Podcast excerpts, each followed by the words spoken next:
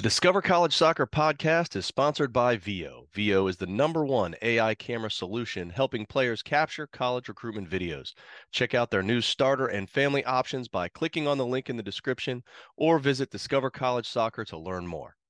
Hi, everybody. Welcome to Discover College Soccer. Today, I'm lucky enough to be joined by Coach Tony from Pfeiffer up in North Carolina. Welcome, Coach. Uh, thank you for having me.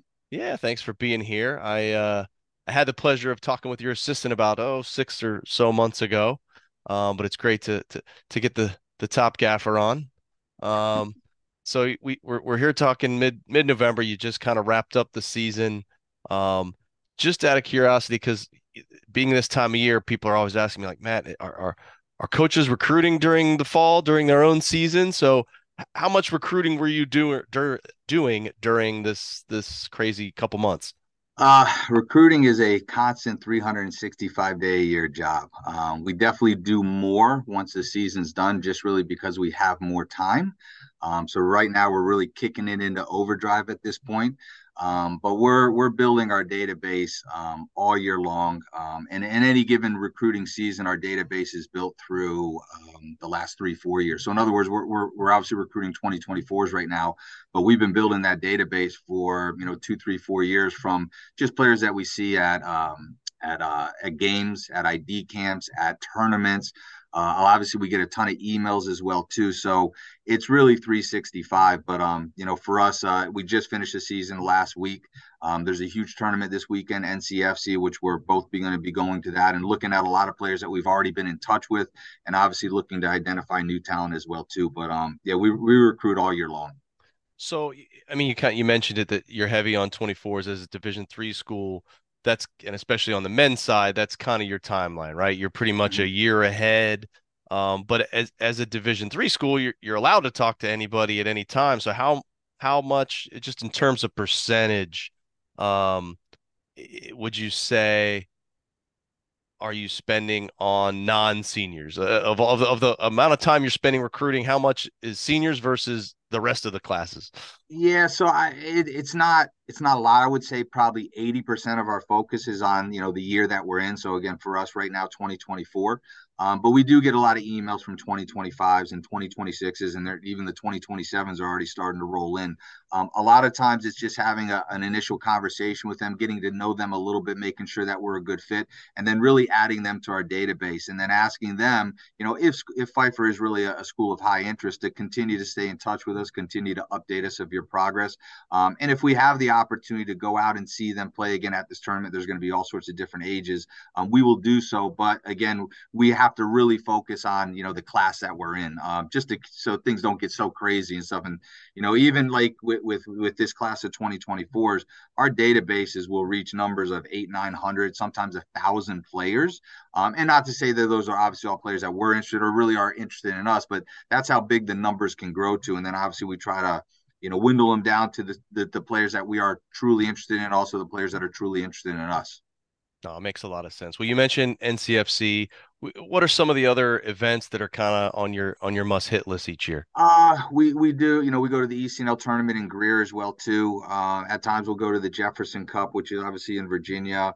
Um, other local tournaments, CSA will have their tournaments. Charlotte Independence does tournaments. Um, we do recruit a majority of our kids from North Carolina, and the great thing is North Carolina is an extremely strong state when it comes to soccer. With you know CSA being a huge club, NCFC obviously being a huge club as well too. Um, but we'll go to all sorts of different events. We'll run our own events in the summertime, ID camps and different things like that, um, which uh, we recruit like crazy out of our ID camps. You know, every year we'll find 15, 20 guys from our camp that we are interested in and, and even give them close those many offers as, as well too. So, um, you know, we're kind of doing a little bit of everything, but uh, we stay probably more local than maybe what division ones will do. You know, we'll, they'll travel, they'll travel the world, uh, we'll mostly stay more North Carolina or bordering states. Um, but yeah, we get out to as many events as we possibly can. Okay. Well, whether it's at an event or an ID camp or any of those things, what are the things that kind of make up your hierarchy uh, of things you're looking for in a player? The things that really make people stand out that's going to make them want you uh, to give them an offer. Well, I'll tell you, especially like ID camps. One of the things that I always tell players is we're going to hear you before we see you. Um, so players that are really, uh, you know, talkative and, and leadership and things like that, they obviously turn your head, you turn your attention. So again, ID camps are difficult to do that because you know most of the kids don't know each other. So that's one of the first things. Um, you know, for me, I want guys that are going to play simple, play fast. Obviously, we look at athleticism as well too. Um, kids that, that go to an ID camp that can dribble three, four, five guys, that's great, but that's not going to happen at the college level. A lot of times, once they get to college, now you're trying to break a bad habit. Um, so you know, I, we we could probably talk for hours in terms of talent, um, but you know, athleticism, you know, physicality, um, you know, first touch, uh, you know, depending on their position, if they're say a midfielder, can they link the front to back and left to right? Can they break lines? Can they, you know, handle the ball under pressure? Um, but for me, a lot of times it's playing simple, it's playing fast, um, being intelligent off the ball. You know, what are they doing when they don't have the ball? I think statistics say in a game you have the ball 30 to 90 seconds. So what are you doing the other, you know, 88 minutes of that game? Um, how do you stay involved and how do you stay connected? Um, you know, we, we look at leadership, we look at work rate. That's a big thing as well too. Um, you know, if you lose the ball, go get the ball. That, that's another, you know, pet peeve of mine and stuff that we tell all our players. Uh, counter pressing is huge. So again, at ID camps, a lot of times, depending on the ID camp itself, you know, you might have three, 400 kids at an ID camp. And, uh, you know, it's hard to, you, we definitely miss players, but we also find a lot of players. But I tell players, you know, we're going to hear you before we see you. That's going to get eyes on you. Play simple, play fast, work really hard, be a good teammate, and make sure that if you lose the ball, you go get the ball. I love it. I love it. Well, in terms of what parents always look at first, at least for me, is that that that dollar sign, right? Um, so I'm I, I'm not holding you to hard numbers here, but if you okay. can just give me an idea of if I'm a a freshman walking in, uh, a, a typical player you might recruit, what is the overall cost, financial aid situation? What what what, what are people looking at coming in? I'll probably I'll probably be a little bit more transparent than most. So, uh, Pfeiffer is about forty eight thousand dollars. Now, people are going to hear that and, and they're going to you know their their jaws are going to drop, but nobody pays that. So, in Division three, we cannot give athletic scholarship. But what we can give is academic scholarship. So the better the GPA, the more money that you can get. Okay. And right now, the numbers at Pfeiffer, if you have a 4.0, you can get $22,000 in academic money. Okay. We have some other little things as well too. If you live out of state, you automatically get a thousand dollars because they they can't qualify for North Carolina need based. Um, if you have a sibling that you're coming to school with, they'll both get a thousand dollars off. If you're an alumni of Pfeiffer as well too, you'll get an additional thousand dollars off as well. Uh, and then the other piece of that puzzle is obviously the FAFSA financial aid, which you know is a government program and what I always tell recruits is as simple as this: the more money your parents make, the less you get. The less money your parents make, the more you get. Um, but that obviously is is different for every single individual. Um, something else that we have here at Pfeiffer, I'm sure they have at other schools too. And right now, I have four guys on my team that are doing this. We have an RA and an RD program, which is resident assistant, resident director, and and basically you're you're in charge of the floor that you live on. You know, you're you, you know you help out kids if they have questions or concerns, or if there's any issues or problems on your floor as well too. You you kind of take care of those things. But they get half of their room and board off as well too. And and like I said, right now we have four guys on our team that are in that program, so that's a a very uh, significant cost saver as well. Um, the other thing that you know at Pfeiffer, and again, I'm sure a lot of other schools have this as well too. If you live within a 30 mile radius of Pfeiffer, you are allowed to commute to school. Um, everybody else does have to live on campus until the age of 21, unless there's some sort of special circumstances. Um, but right now on our team, you know, we're close to the Harrisburg area, which is, you know, a big part of CSA, Charlotte Soccer Academy. We have a total of nine guys that are commuting to school, which obviously is, is a cost saver in itself. Yeah, absolutely. Oh, I, I, was an RA my junior year of college uh, playing D3 ball, so I, I can uh, say it's a great thing to take advantage of for sure. well, well, it's not only a great thing from the financial standpoint, but it's also great on your resume as well too. Absolutely. You know, it definitely shows a, a different level of um, maturity um, and responsibility, and, and you know, uh, uh like I said, it's it's a great way to save a little bit of money. For sure. Well, coach, let's talk a little bit more about the school. I'm sure there's folks out there not familiar with Pfeiffer. So you, you've been there a few years now. Uh, you know, what are some of the things that you find are are really special about the school that set it apart? Maybe some things we wouldn't even know by going through the website. Um, small liberal arts school, uh, less than a thousand students here on campus. What most people probably don't know is we're about 60 to 70% athlete, uh, which is pretty cool because uh, I could almost, you know, when, when, players are looking at our school, obviously depending somewhat on their major, but they're most likely going to have classes not only with teammates, but other student athletes as well, too. Um, a lot of our guys really like that fact because, yeah, of course, they're going to hang out with their teammates, but they get to know the guys on the basketball team or the girls on the softball team. And it creates a, a really nice atmosphere where everybody supports everybody as well, too.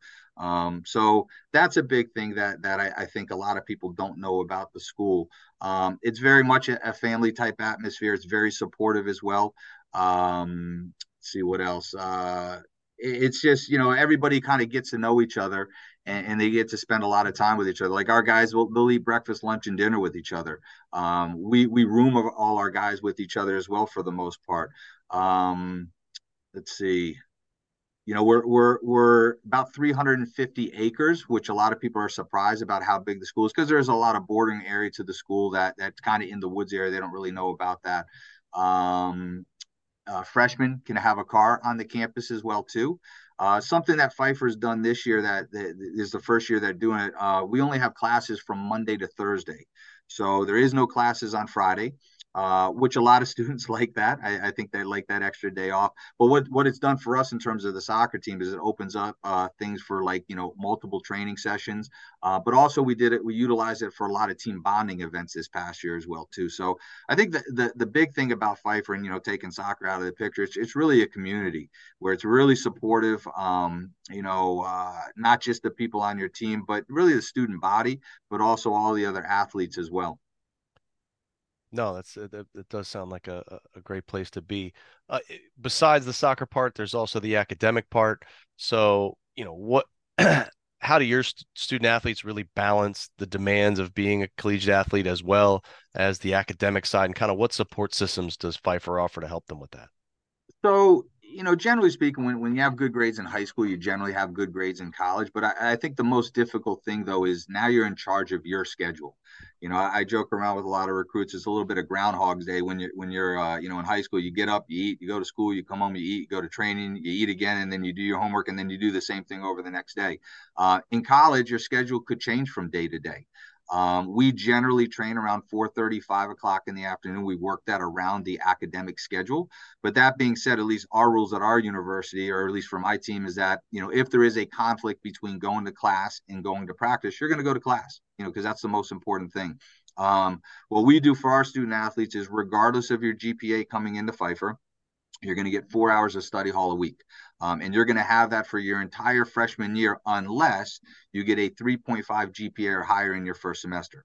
If that doesn't happen, you'll continue with the study hall your freshman year. And again, if you're on my team, um, you will continue with that study hall until you have above a 3.0 GPA. Uh, we also have um, you know tutors and that's not just for the athletes free tutors for any class that you need any help with um, us as coaches, if we do see uh, what I refer to as a red flag, somebody struggling in class, we will force them to, to get a tutor. They're not going to have much of a choice on that. But again, first and foremost, they're here for their academics. And then we use a system called Blackboard, which is sort of an up to date grading system uh, on their phone. You know, I've had conversations with recruits and I say, yeah, I'm not recruits, but players, uh, how are you doing in your class? Oh, coach, I'm doing great. Let me see your Blackboard. And then sometimes the Blackboard doesn't necessarily match up with what they're telling us and stuff. So it's a great way to keep track of them. We'll do grade checks throughout the semester as well, too. Um, you know, with it being 60 to 70 percent student athlete, our faculty is great working with our with our, our you know our athletes. Um, you know, when they have to miss a class for a game, it's an excuse in terms of the class, but you're not excused for the work. You obviously have to get that completed. Uh, what we do at the beginning of the year, every single athlete gets a um, it's it basically a notification, a piece of paper, and we we we attach our schedule to it, and they give that to the professor on the very first day. Basically, it tells them that they're an athlete. Uh, there might be some class time they need to miss because of you know away games, and then here's our schedule to sort of prepare them for that, um, and just really helps them introduce themselves as a student athlete to their professors. Okay, that's great.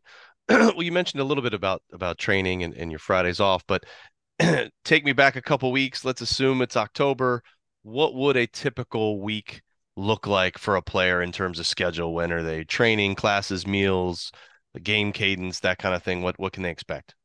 So usually classes are going to run from eight to about 4.30 4.45 in the afternoon. Uh, we'll practice every day usually anywhere from 4.30 to 5 o'clock. We'll vary it on days you know obviously we have some some players that have those later classes and stuff we may have to push it back a little bit more. Uh, but we're pretty flexible. We can accommodate pretty much um, everybody in terms of you know getting them all there. Um, we practice every day of the week. Uh, NCAA rules for Division One, Two, and Three. You have to give them one day off, which typically for us, excuse me, it's on a Sunday.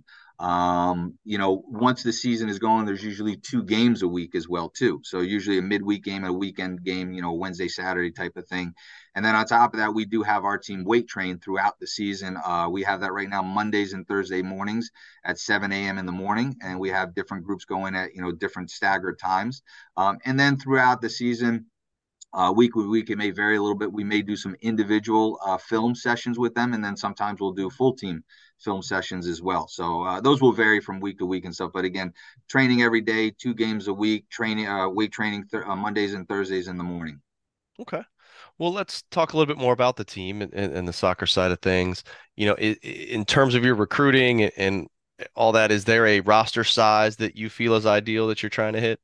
So we do carry a first team, we do carry a second team. So we okay. usually hold somewhere between 35 to 40 guys. Um, our second, our, I'm sorry, our first team, we generally travel with 24.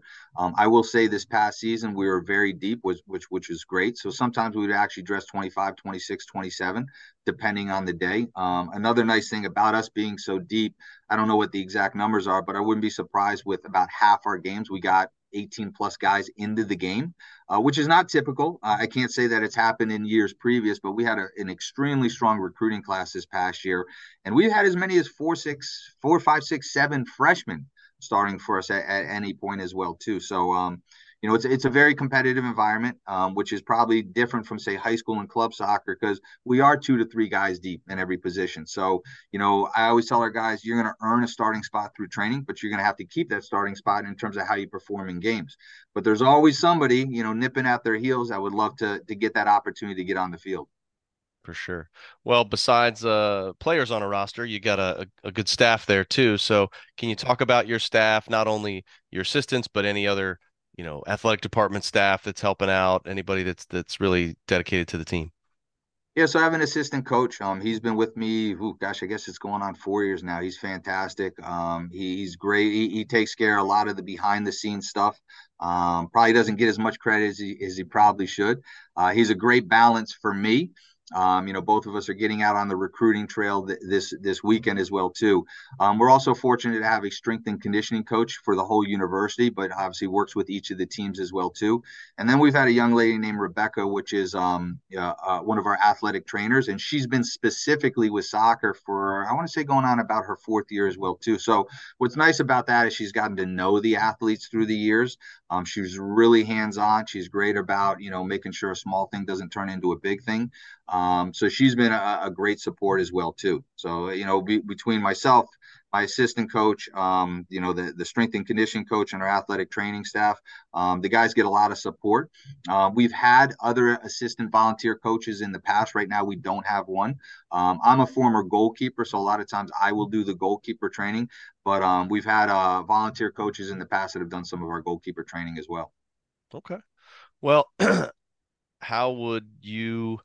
say, uh, well, I guess how would you describe your style of coaching and and the team style of play that you're looking to implement?